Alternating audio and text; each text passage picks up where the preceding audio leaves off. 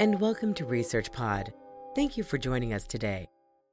Today, we'll be diving into research conducted by Dr. Tomi Akinyemiju, Associate Professor in Population Health Sciences at Duke University School of Medicine.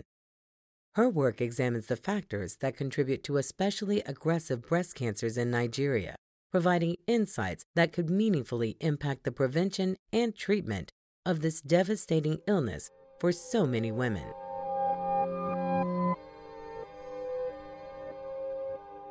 Breast cancer is the most common cancer globally among women, with over 2 million cases and 0.6 million deaths in 2018. On the African continent, breast cancer rates have been rising, with estimates suggesting a threefold increase in the last few decades. This rise is particularly worrisome because the African continent has the highest age standardized breast cancer mortality rate globally. Nigeria, the most populous African nation, experiences the highest mortality rate within the continent. But breast cancer on the African continent and in Nigeria is notable beyond these alarming incidence and mortality rates. These cancers are biologically distinct from those predominantly diagnosed among white populations in the United States and Europe, where most scientific research has occurred to date. First, the vast majority of breast cancer cases in Nigeria, up to 70%, are diagnosed in the premenopausal years, when women are between the ages of 20 and 50 years. Second, over 50% of the cases in Nigeria are diagnosed at advanced stages with fast growing, high grade tumors. Third, breast cancers in Nigerian women are disproportionately classified as the triple negative subtype.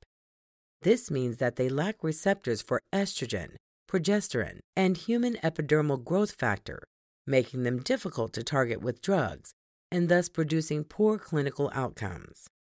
Strikingly, Many of these features of breast cancer in Nigeria parallel those observed among black women in the United States, suggesting that a better understanding of these aggressive cancers could have implications far beyond women in Nigeria.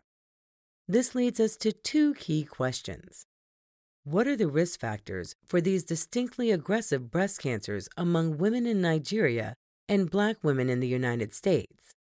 And, perhaps more importantly, what can be done to prevent these cancers from developing in the first place? Dr. Akinyemiju is tackling these questions in her study titled The Mechanisms for Novel and Established Risk Factors for Breast Cancer in Women of Nigerian Descent, or simply MEND. The MEND study was designed as a case control study meaning that it's comprised of patients with newly diagnosed breast cancer, the cases, in addition to healthy community based women, the controls. Breast cancer patients were recruited from four hospital sites in southwestern Nigeria.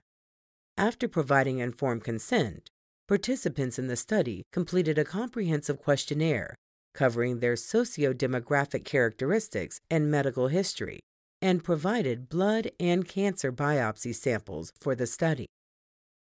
Information and samples from healthy controls were obtained from the Human Heredity and Health Africa Chronic Kidney Disease Case Control Study, which overlapped temporally and spatially with the recruitment of breast cancer cases. The MEND study comprises the first contemporary cohort of breast cancer cases and healthy controls in Nigeria by developing statistical models to evaluate differences between the cases and controls. Dr. Akinyemiju and her team have identified key risk factors for breast cancer among Nigerian women. Importantly, they have evaluated these risk factors in relation to the most aggressive subtype of breast cancer, the triple negative subtype that is seen disproportionately within this population. Their research has focused on lifestyle risk factors that are easily assessed in healthcare settings, such as obesity, elevated cholesterol, inflammation, and metabolic health, and that may therefore have important clinical and public health implications for interventions to address the rising breast cancer burden in Nigeria.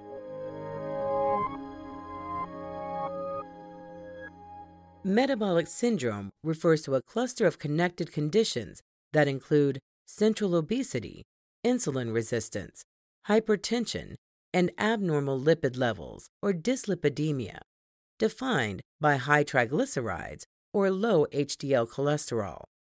Metabolic syndrome is an established risk factor for cardiovascular disease, stroke, and type 2 diabetes, and is increasingly being evaluated as a predictor of breast cancer incidence and aggressive tumor biology. Importantly, concurrent with rising breast cancer incidence rates, the prevalence of metabolic syndrome is also rapidly increasing in Nigeria. Estimates of its prevalence range from 12% in rural areas to 35 to 43% in urban areas and 65 to 85% among adults with type 2 diabetes. When Dr. Akinyemiju and her team evaluated metabolic syndrome in the MEND study, they found a higher prevalence of metabolic syndrome among breast cancer cases than healthy controls. The presence of metabolic syndrome was associated with almost twofold increased odds of breast cancer. When they stratified by BMI, this association persisted among women who were normal weight, but not among those who were overweight or obese. Strikingly, when they looked at breast cancer subtypes, they found that metabolic syndrome was associated with over fourfold increased odds of triple negative breast cancer, while associations for other subtypes were not significant. Dr. Akinyemiju's team has also investigated the individual components of metabolic syndrome in relation to breast cancer in Nigeria. They found that an increase in triglycerides was associated with 1.5 fold increased odds of breast cancer.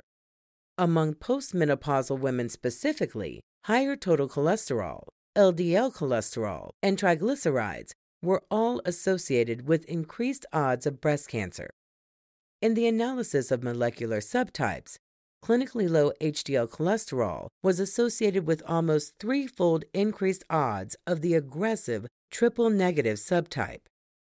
However, when they evaluated the association between BMI and breast cancer, they found that each unit standard deviation increase in BMI was actually associated with 20% reduced odds of breast cancer. Although similar associations were observed among both premenopausal and postmenopausal women, these associations only achieved statistical significance among premenopausal women. However, among postmenopausal women, higher BMI was associated with 45% reduced odds of the triple negative subtype. The authors hypothesize that these inverse associations may be consequence of dramatic weight loss experienced by those patients with the most aggressive disease. The researchers further investigated systemic inflammation in relation to breast cancer using C reactive protein, or CRP, levels in blood.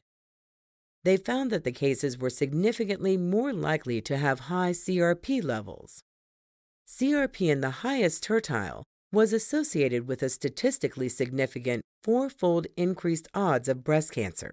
They also found that CRP in the highest tertile was associated with threefold increased odds of the aggressive triple negative breast cancer subtype.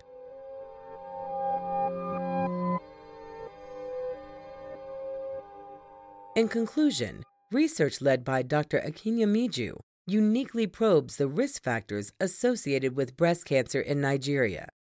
Ultimately, her team's findings suggest that aggressive public health and clinical interventions targeting metabolic syndrome and inflammation, such as those addressing diet, physical activity, treatment for diabetes, abnormal cholesterol levels, and inflammation, may provide immediate benefits in reducing the future risk of aggressive breast cancer among Nigerian women.